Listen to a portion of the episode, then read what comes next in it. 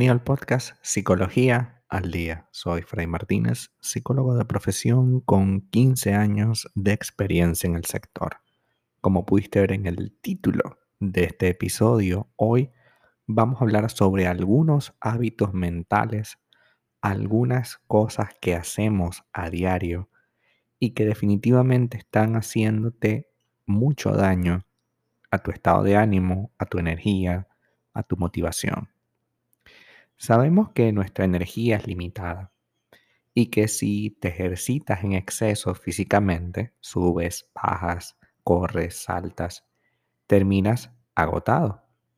Sin embargo, a nivel psicológico, no siempre somos conscientes de esta dinámica y estamos constantemente ejercitando nuestro cerebro, nuestra mente, nuestros recursos mentales.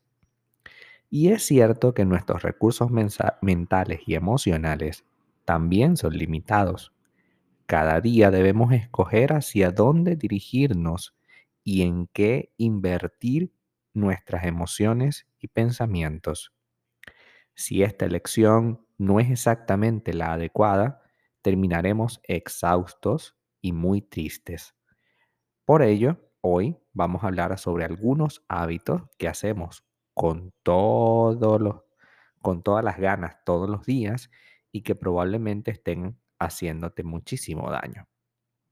Quizás hoy ni siquiera te hayas percatado de que tienes hábitos tóxicos, de que tienes hábitos que afectan tu motivación y que deberías desaparecer de tu vida, pero que como estamos tan acostumbrados a vivir en automático, pues no lo hacemos.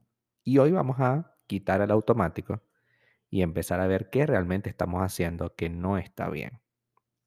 Los hábitos mentales son un conjunto de pensamientos a los que solemos recurrir con frecuencia. Son como ir a un lugar, eh, psicológicamente hablando, en el que permanecemos constantemente haciendo exactamente lo mismo. Es como ir al gimnasio a hacer pesas y vas todo el tiempo a hacer pesas y pesas y pesas de una sola parte de tu cuerpo. Evidentemente, eso no está bien. Primer hábito que hacemos con mucha frecuencia, preocuparte. Preocuparse puede resultar inevitable, pero también es un hábito inútil y sumamente desgastante. Puedes pensar que al preocuparte logras solucionar el problema o disminuir la gravedad del mismo, pero lo único que consigues al preocuparte es agotarte y generar malestar emocional. Los problemas o situaciones adversas están para ocuparse de ellas, claro que sí, para actuar si es posible y para aceptar si no se puede hacer nada al respecto. Permanecer dando vueltas a la situación es sumamente dañino. Los problemas están para resolverse, para aceptarse o para dejarlos de lado. Es decir, bueno, mira, eso no es mi problema me estoy preocupando por una situación que está afectando a otra persona que no soy yo y que a la larga tampoco me afecta a mí en lo personal, por ejemplo. Entonces, en este caso, tú te estás preocupando por cosas que no puedes controlar y al no poderlas controlar tampoco se pueden eliminar, por tanto, es una situación que permanece. Y como te dije, los problemas y las situaciones adversas están para ocuparse de ellas, actuar o aceptarse, no para permanecer dando vueltas a las posibles posibilidades u opciones, valga la redundancia, ¿no? Segundo, pedir disculpas todo el tiempo. Reflexionar sobre un acto que hemos hecho que ha dañado a otra persona y ofrecer una disculpa es positivo, por supuesto. Ahora bien, hay quienes se sienten con frecuencia en la necesidad de dar explicaciones por otro, por todo lo que hacen a otros, de disculparse por ser quienes son o por no poder dar más de sí. Esta tendencia, por supuesto, es falta de autoestima, pero nos agota y nos deja muy vulnerables. Tú no tienes por qué dar explicaciones todo el tiempo a todo el mundo sobre lo que haces. Tampoco tienes por qué pedir disculpas a cada rato. Ya lo hiciste. Ya estás trabajando en el tema. Cierto, evitemos lo más posible cometer el delito otra vez, pero ofrecer disculpas y explicaciones constantes, pues te va a agotar terriblemente porque ya no puedes hacer más nada, ¿no? No tienes la obligación, bajo ninguna circunstancia, de complacer a nadie, ni de amoldarte a lo que los otros esperan de ti. Si no te causa o mm, ganas acudir a una cita, no trates de excusarte. Siéntete en la libertad de decidir, mira, hoy no quiero salir con ustedes, amigos.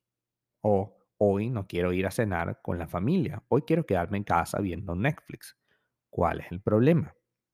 Si alguien se enfada contigo por poner límites, por no estar siempre disponible, por no ser como él quiere, no sientas que tienes la necesidad de disculparte.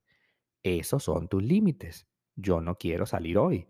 Quiero ver Netflix. Quiero comerme una torta, un ponqué de chocolate con una película, o porque hoy es domingo y son las 5 de la tarde. Y quiero hacerlo. ¿Cuál es el problema? Es tu vida. Tu objetivo es estar en paz con tus acciones y decisiones. Si sabes que has actuado bien, ¿para qué malgastas tu energía tratando de que otros lo comprendan?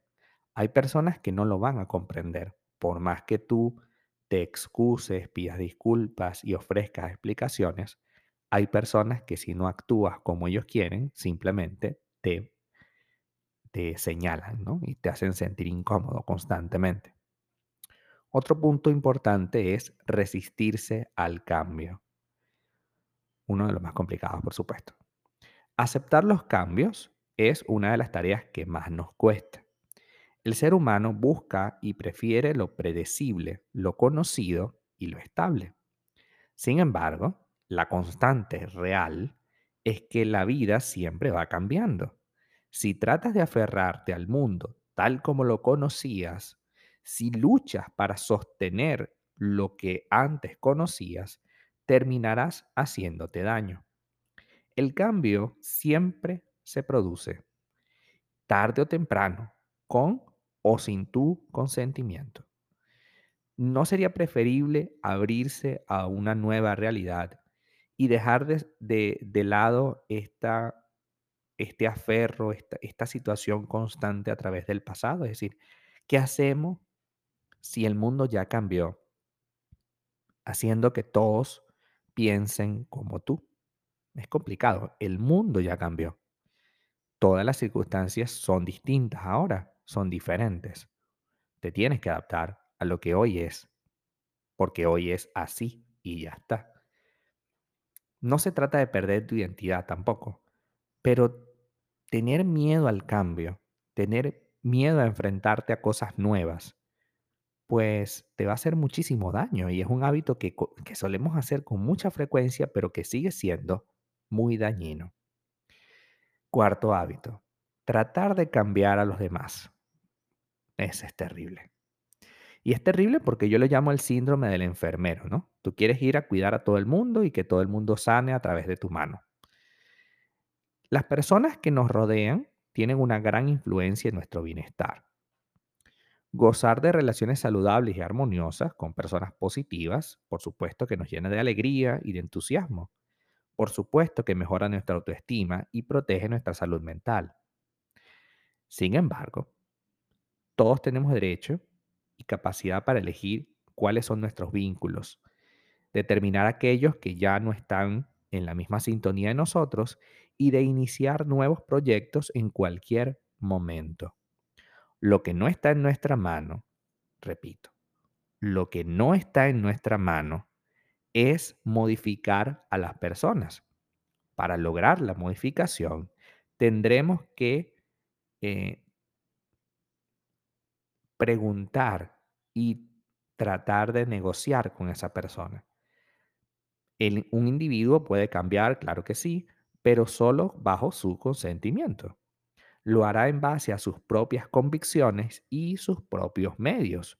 Nuestra insistencia y esfuerzo por hacer este trabajo más rápido no conducirá sino a nuestra frustración y por supuesto a la pérdida de nuestra energía. Es terrible estar viviendo con alguien que constantemente tiene que cambiar, ¿no? No, es que yo quiero que cambies. Es que ya estoy cansado de que seas lo mismo, etcétera, etcétera, etcétera, ¿no? Finalmente, criticarte mentalmente. Un hábito terrible en esta situación, porque por ejemplo, cuando te equivocas siempre está en tu cabeza la palabra torpe, mira, no sirve. Es muy desesperante vivir así, ¿no?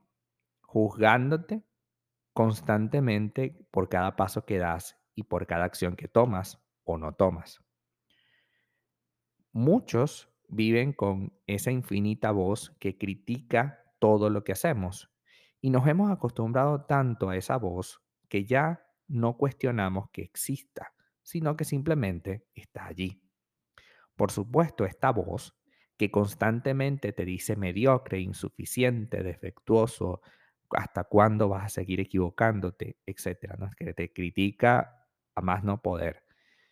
Esto hace que te sientas todo el tiempo cansado, desmotivado y comienzas a observar cómo te hablas y, te das cuenta de que te hablas de manera muy, muy fuerte. Eres muy compasivo con los demás, eres muy atento con los demás, pero cuando se trata de ti, generalmente lo haces de manera muy, muy fuerte. ¿Por qué?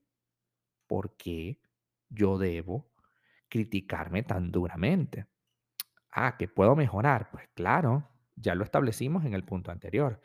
Todas las personas tenemos derecho a mejorar. Pero una cosa es mejorar y otra cosa es vivir con un supervisor en tu cabeza que está constantemente señalando tus fallas.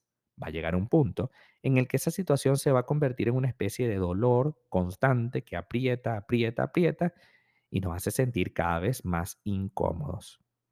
Así que hoy hagamos lo que tengamos que hacer, lo que esté a nuestro alcance, para dejar de sostener esa situación que nos confunde y nos hace sentir incómodos.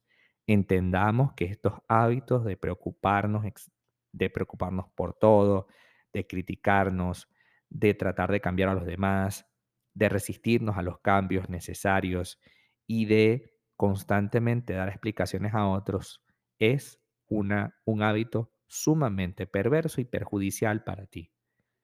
Es hora de que hagas una vida más sana, más libre de todo este tipo de hábitos que por supuesto hacen que tengas cada vez menos ganas de levantarte en la mañana y menos ganas de salir a la calle a trabajar y a producir una vida para ti. Hasta acá nuestro episodio del día de hoy. Muchísimas gracias por quedarte aquí hasta el final. Si deseas saber más sobre mi contenido, www.fraymartinez.com. Para consultas online, www.fraymartinez.com y también sígueme en mi Instagram, arroba fraymartinez20. Muchísimas gracias y hasta el próximo episodio.